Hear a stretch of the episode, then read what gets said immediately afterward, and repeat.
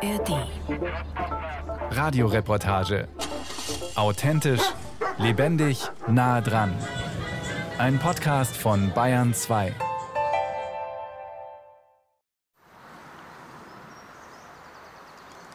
Sie sind unsichtbar, doch überall.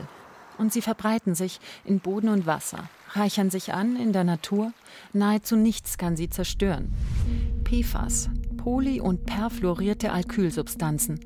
Viel wurde im Lauf der Jahrzehnte über sie diskutiert, immer wieder. Und immer wieder kamen sie davon. Zu praktisch waren ihre Eigenschaften für moderne Konsumgüter. Aber um welchen Preis? Das ist eine sehr gute Frage, ob PFAS jetzt Gifte oder nur Chemikalien mit schädlicher Wirkung sind. Ich würde sie als Schadstoffe und als Gifte bezeichnen, weil wir wissen, dass sie den menschlichen Körper belasten. Ich öffne mal die Truhe. Am Umweltbundesamt in Berlin. Bewegte Zeiten für Cheftoxikologin Marike Kolossa. Eine schleichende Belastung der Menschen treibt sie um. Gemeinsam mit anderen europäischen Instituten erforscht sie, welche Auswirkungen PFAS-Chemikalien auf den Menschen haben. Besonders betroffen Jugendliche in ganz Westeuropa. Ich habe in 30 Jahren Berufserfahrung noch keinen Stoff gesehen vorher, bei dem sowohl in Tierversuchen als auch in epidemiologischen Studien eine ganze Reihe wirklich bedenklicher toxikologischer Wirkungen bei einem relativ äh, niedrigen Belastungsniveau auftreten. Das Problem mit der Erforschung der PFAS war schon vorher. Eine große Hürde ist die große Zahl von Chemikalien, mit denen wir zu tun haben.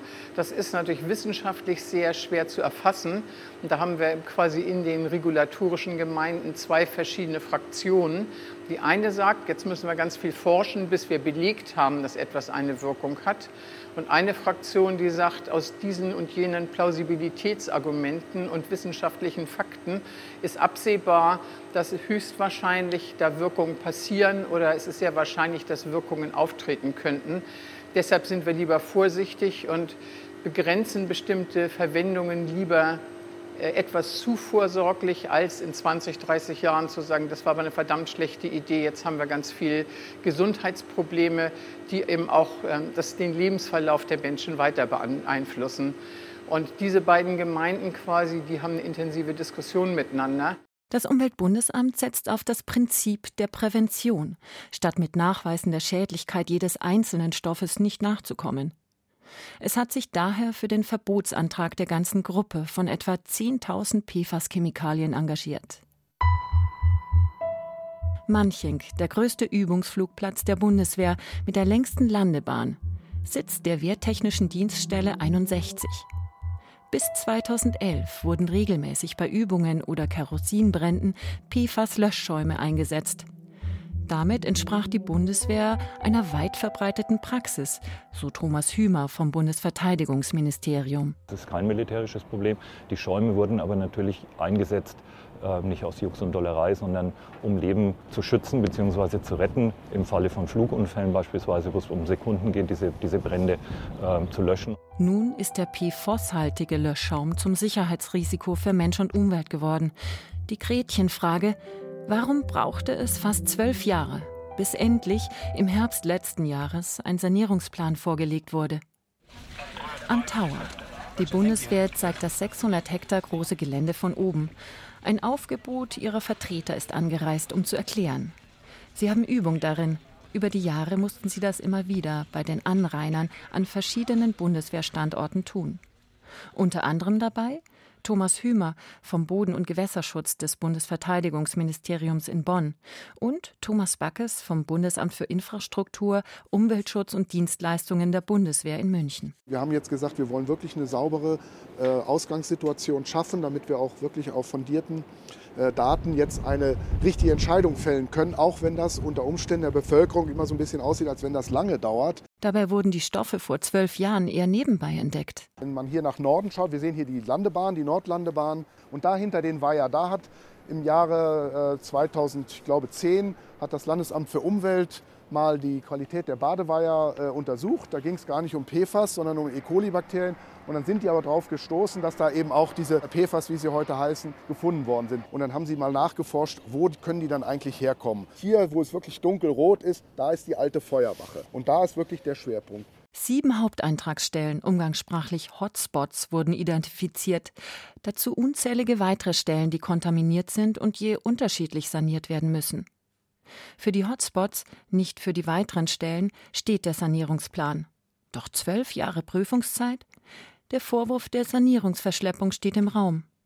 Thomas Hümer, Geologe am Verteidigungsministerium, hält dagegen. Naturschutz, Denkmalschutz, wir haben eine Kampfmittelbelastung und das ist eine Liegenschaft mit einem militärischen Flugplatz darauf, wo aktiver Flugbetrieb stattfindet. Das müssen wir alles in Deckung bringen, um unsere Arbeiten hier äh, voranzutreiben. Und insofern bitten wir nicht um Milde, aber das ist die Erklärung dafür, warum das so lange dauert, wie es dauert. Man halte sich schlicht an Gesetze. Laut Bundesbodenschutzgesetz seien drei Prüfphasen einzuhalten. Außerdem hänge die Einschätzung, wie dringend eine Sanierung sei, von der Bewertung der Ausbreitungsgeschwindigkeit der Chemikalien im betroffenen Boden ab.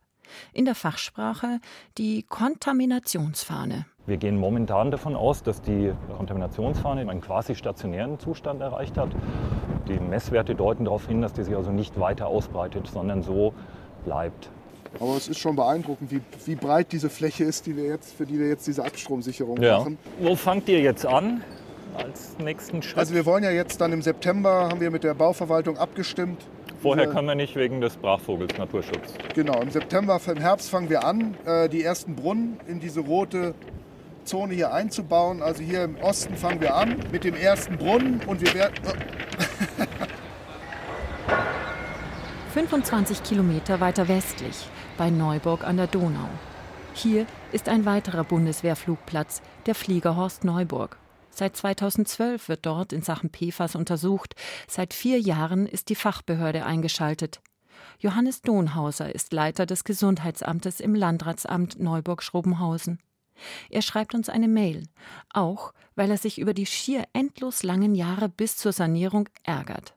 Zitat: Die Darstellung des Herrn Backes und Hümer finde ich schwer erträglich. Zwar sei einzelnen Beamten keine Schuld anzulasten, doch. Also da scheint ein großes Spardiktat dahinter zu stecken und dem ist aus meiner Sicht diese ganze Verzögerung geschuldet, weil es bleiben dann nur noch auf der Zeitschiene die Hotspots übrig. Das ist unstrittig. Also in Dekaden werden wir natürlich sehen, dass die anderen Stellen, die am Anfang auch deutlich hochkontaminiert waren oder höher kontaminiert waren, dass die dann unter die Geringfügigkeitsschwelle kommen und dann nicht mehr saniert werden müssen. Aber das Zeug ist ja in der Umwelt. Es hat sich nur verteilt. Und zwar außerhalb der Verantwortlichkeit des Verursachers. Und das ist das, was die Leute umtreibt und es treibt auch mich als Arzt um. Bei mir geht es nämlich hier vor allem um die Kleinen und die Kleinsten, die eben noch eine lange Lebenszeit haben, 70, 80 Jahre. Und für die ist es interessant, wie viel sie denn aufnehmen. Das bekümmert auch den Manchinger Bürgermeister Herbert Nerb. Vor zwölf Jahren wurden die Ewigkeitschemikalien zufällig in seinem Lieblingsweiher, dem Lindacher Weiher, entdeckt. Immer kam er mit seiner Familie zum Baden her, doch seit der Entdeckung herrscht Verunsicherung auch wenn ihm ein gewisser Stolz auf den illustren Übungsflugplatz der Bundeswehr immer noch anzumerken ist. Da hat er ihnen noch gesagt, das ist der Superschaum. Und irgendwann hat sich herausgestellt, dass der Superschaum halt ja, auch super gefährlich ist. Es ist ein bisschen komisch, weil wenn man zum Baden geht, aber die Wissenschaftler, mit denen ich am Rande oft gesprochen habe, die haben immer gesagt, ja, wenn man sich da nicht einweicht den ganzen Tag, dann kann so praktisch nichts passieren. Auch die Fische sind belastet. Angler sind verunsichert, ob sie ihr Hobby noch ausüben sollen. Das Landratsamt warnte. Bitte keine Fische essen. Doch ein Verbot war das nicht. Herbert Nerb? Ich habe selber oft gesagt, warum verbietet es das nicht? Wenn, entweder wenn ich, kann ich den Fisch essen oder kann ich nicht essen. Wenn ich nicht essen kann, dann verbietet es bitte.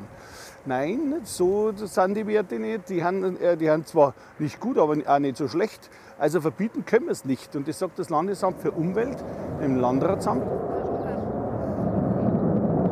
Das haben wir ja zusätzlich. Das ist alltäglich. Das haben wir von oben, die Bundeswehr, von unten haben wir die Bundeswehr. Genau. Manching, Westenhausen. Gudrun Lemmle hat die Interessensgemeinschaft Nu PFAS gegründet.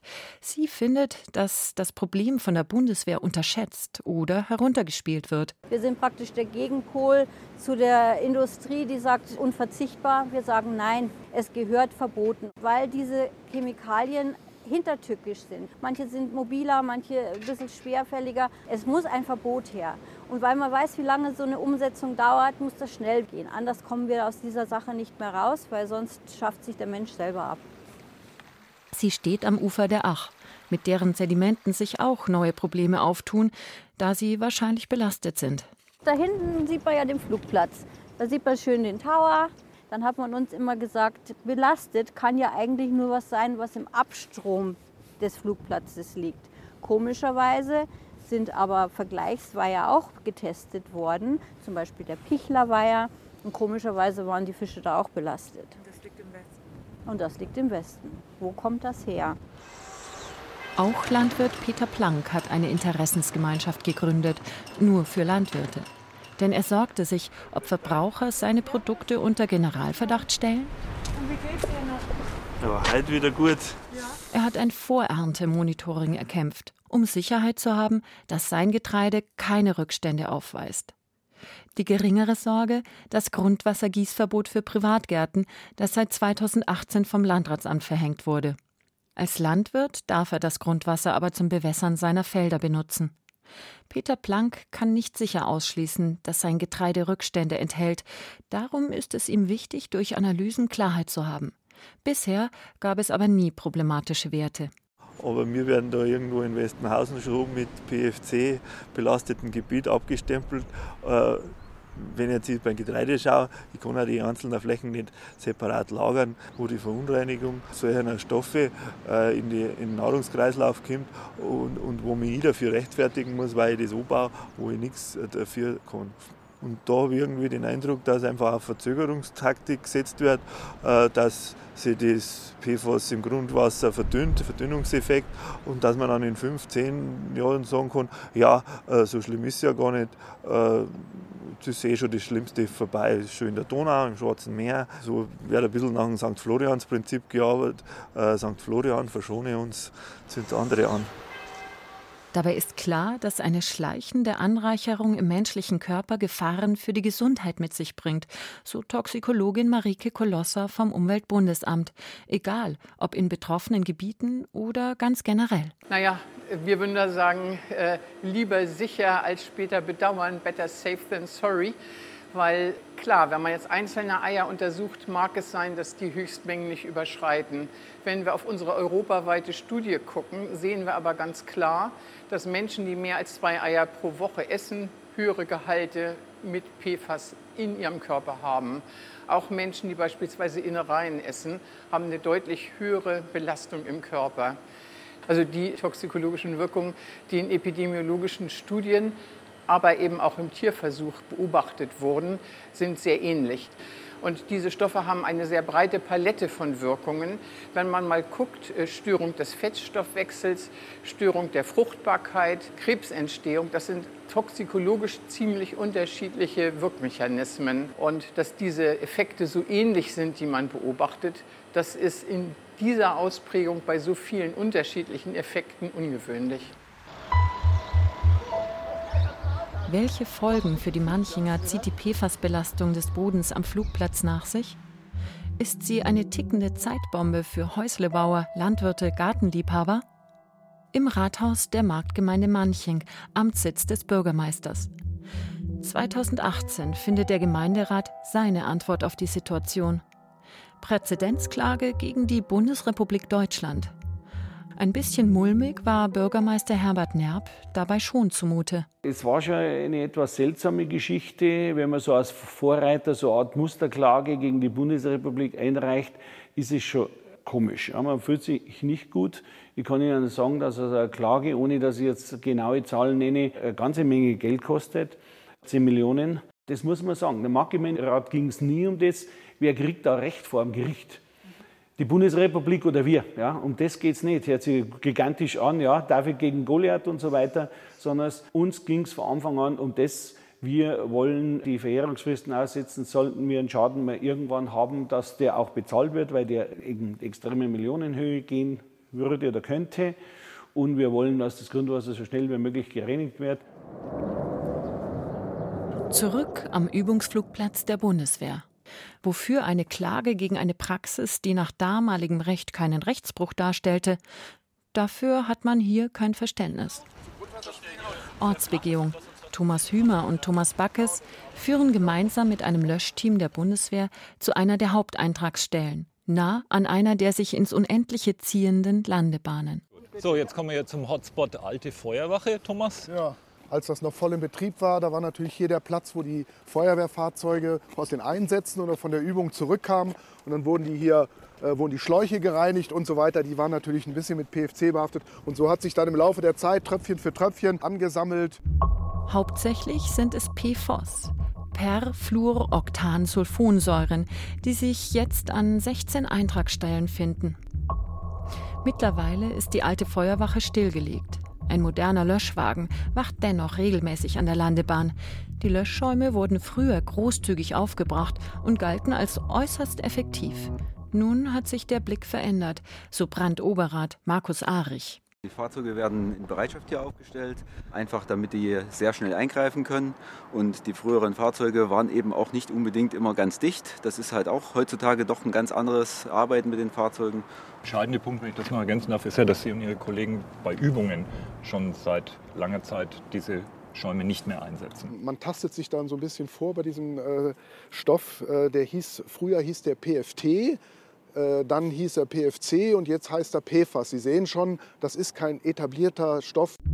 Nein, sie konnten nicht wissen, womit man es hier zu tun hatte. Doch ab 2006 konnte man es langsam erahnen. Perfluoroktansulfonsäure wurde damals von der EU verboten. Viele weitere PFAS-Chemikalien in Löschschäumen sind auch heute noch legal. Nur muss nach dem Einsatz beprobt und saniert werden. Das kostet viel und fördert einen sparsamen Einsatz. Jetzt bin ich mal gespannt. Also hier sind wir schon bei drei Meter. Das müsste jetzt eigentlich gleich anfangen. Jawohl. Thomas Backes steht an einer der Wassermessstellen, die für die Beprobung des Geländes eingerichtet wurden. Hier lernte man, die Chemikalien sind mobil, gelangen vom Boden ins Grundwasser und weiter. Und das PFC ist sehr gut wasserlöslich. Also das hatten wir uns dann schon gedacht, dass wir da ähm, Verfrachtung aus dem Boden über den Niederschlag in das Grundwasser haben und damit dann mit dem Grundwasserabstrom aus dem Gelände raus. Das ist nicht gut. Zurück im Landkreis Neuburg-Schrobenhausen. Medizinalrat Johannes Donhauser befürchtet für die Anrainer des Fliegerhorstes keine direkten, sofort nachweisbaren Schädigungen, jedoch schleichende, unsichtbare und langfristige. Also ich als Arzt befürchte einfach, dass die Leute hier in der Umgebung durch diese erhöhte Grundbelastung mehr PFAS aufnehmen als andere und dann bleibt eigentlich einfach weniger Puffer für die völlig unvermeidliche Aufnahme von PFAS-belasteten Lebensmitteln übrig. Und da sind die im Nachteil im Vergleich zu anderen, wo die Hintergrundbelastung in anderen Regionen deutlich geringer ist. Und das ist aber so eine Geschichte, da erlebe ich eine gewisse Indifferenz bei denen, die dort nicht wohnen. Immer neue Studien aus Italien, den USA zeigen verschiedenste Gesundheitsbeeinträchtigungen durch PFAS-Chemikalien auf. Für Cheftoxikologin Marike Kolossa vom Umweltbundesamt in Berlin ist allen gemeinsam, dass die Dosis und die Zeitachse der Anreicherung eine wesentliche Rolle spielt. Und dass so manche Wechselwirkung noch gänzlich unklar ist, denn die PFAS-Chemikalien treffen im menschlichen Körper auf weitere Fremdstoffe. Und dann? Die Frage nach dem Cocktail-Effekt ist eine ganz wichtige Frage, weil wir können in jedem Körper bestimmt 300, 400 verschiedene Schadstoffe nachweisen, die alle definitiv nicht physiologisch in den menschlichen Körper reingehören. Die Annahme, dass die alle hübsch einzeln irgendwo sitzen und nicht miteinander interagieren, ist naiv. Deshalb haben wir in HBM4EU, unserem großen europaweiten EU-Projekt, einen Schwerpunkt auf die Bewertung von Mischungswirkungen gelegt. Wir können warten, bis wir die letzte wissenschaftliche Gewissheit haben. Oder wir können sagen, es spricht verdammt viel dafür, dass diese drei, vier, 500 Stoffe zusammen, sagen wir mal, Ringel reintanzen. Am Manchinger Bundeswehrflugplatz ahnte man all das nicht bei den ersten Sanierungstests zu einer PFAS-Reinigungsanlage. So, jetzt gehen wir dann hinter zu der. Ja, lass uns mal den Teich angucken. Zu dem Teich noch, genau. Was war ja, die Problematik da nochmal bei euch? Man konzentrierte sich darauf, konfligierende Ziele auf dem Gelände zu bewältigen. Das gereinigte Grundwasser zum Beispiel sollte testweise in einen Weiher am Rande des Geländes ausgeleitet werden. Doch hohe Eisenwerte im Boden machten den Plan zunichte, aus Sorge vor ökologischen Folgen im Biotop. Man musste von vorne beginnen. Bundeswehrökologin Sarah Götzenberger. Im Grunde verstehe ich die Bewohner natürlich außenrum auch. Aber wir halten uns hier einfach an Gesetze. Also es gibt diese Vorschriften, Paragraph 44 Bundesnaturschutzgesetz, dass eine erhebliche Beeinträchtigung eben von diesen geschützten Tierarten zu unterlassen ist. Vorgänge wie diese kosteten Zeit. Im Herbst nun soll die erste PFAS-Reinigungsanlage mit sieben Brunnen entlang der Landebahn entstehen.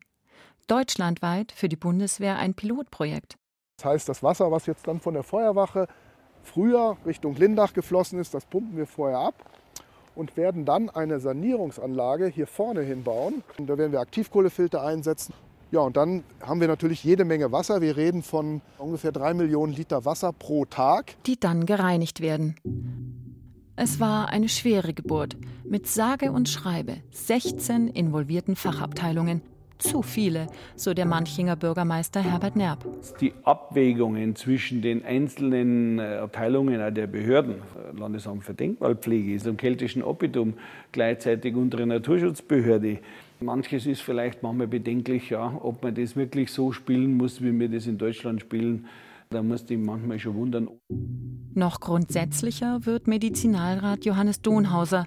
Der Leiter des Gesundheitsamtes Neuburg-Schrobenhausen findet, dass hier falsch abgewogen worden sei. Ich vermute, dass eine zuständige Einheit in der Verwaltungsstruktur des Bundesverteidigungsministeriums vor der Wahl stand, auf eine Waage zwei verschiedene Güter zu legen. Auf der einen Seite das Gut einer sparsamen Haushaltsführung und auf der anderen Seite das Gut des präventiven Gesundheitsschutzes. Und das erstere Gut wiegt offenbar bei diesen verantwortlichen Leuten schwerer als das letztere. Also ich unterstelle niemand Vorsatz, sondern eine fehlerhafte Ermessensentscheidung. Kommt leider immer mal wieder bei Behörden vor. Deshalb gibt es ja auch die Verwaltungsgerichtsbarkeit. Bleibt die Frage, wie kann künftig schnelleres Handeln bei Umweltskandalen der Bundeswehr erreicht werden? Ich vermute, dass diese Strukturen, die Bundeswehr muss offensichtlich zwingend auf staatliche Behörden zurückgreifen, um in einem Bundesland Dinge voranzutreiben, dass diese vor dem Hintergrund dieser sich innerhalb weniger Jahren deutlich zuspitzenden PFAS-Problematik mal auf den Hosenboden setzen und die Strukturen verschlanken. Es kann nicht sein, dass jahrzehntelang bewährte Strukturen einfach so weiterarbeiten wie bisher. Ein bisschen mehr Flexibilität von staatlicher Seite muss man hier verlangen. Auch in der Demokratie muss man halt schauen, dass man in manchen Dingen schneller wird, weil sonst geht es auf Kosten der Bevölkerung. Doch wie geht es weiter mit der Chemikalienregulierung der Fluorpolymere auf EU-Ebene? Seit 22. März dürfen Industrievertreter Stellungnahmen zum geplanten EU-Verbot abgeben. Sie argumentieren, dass die Ewigkeitschemikalien in unserer Gesellschaft unverzichtbar sind und deshalb ein Verbot der ganzen Stoffgruppe der PFAS zu weit gehe. Ersatzstoffe seien noch nicht in der passenden Qualität verfügbar. Doch Toxikologin Marike Kolossa gibt sich davon unbeeindruckt und fordert, begründete Ausnahmen ausgenommen, gemeinsam mit Vertretern einer nachhaltigen Chemie eine Umkehr. Also die deutsche chemische Industrie ist überaus kreativ, auch bei der Entwicklung von Alternativen. Meine Hoffnung wäre, dass äh, sich das intellektuelle Kapital der Industrie in dem Bereich verwirklicht und dass einen intensiven Austausch von Meinungen und sicherlich auch Lobbyismus gibt, ist keine Frage. Wir brauchen auch eine gute Zusammenarbeit mit der Industrie, weil die wissen über ihre Stoffe sehr viel mehr als zum Teil die Behörden. Insofern ist das alles in Ordnung, wenn eben praktisch dieser Sicherheitsaspekt für Mensch und Umwelt im Vordergrund steht und nicht, äh, sagen wir mal, fragwürdige ökonomische Interessen. Die Herausforderung der Zukunft ist es, schon beim Produktdesign die Umweltauswirkungen mitzudenken. Marike Kolossa. Ich denke, das ist der Blickwinkel, den wir verstärkt einnehmen müssen. Was sind die besseren Optionen? Und außerdem, wo gehen wir Risiken ein, die wir möglicherweise in der Zukunft bereuen? Und besonders äh, schwierig finde ich Wirkungen und Risiken, die eben die Fortpflanzungsfähigkeit und die Gesundheit der jungen Generation betreffen oder eben auch die Entwicklung des Kindes im Mutterleib. Und da kann man aus meiner Sicht wenig Fehler machen, wenn man etwas zu vorsorglich ist.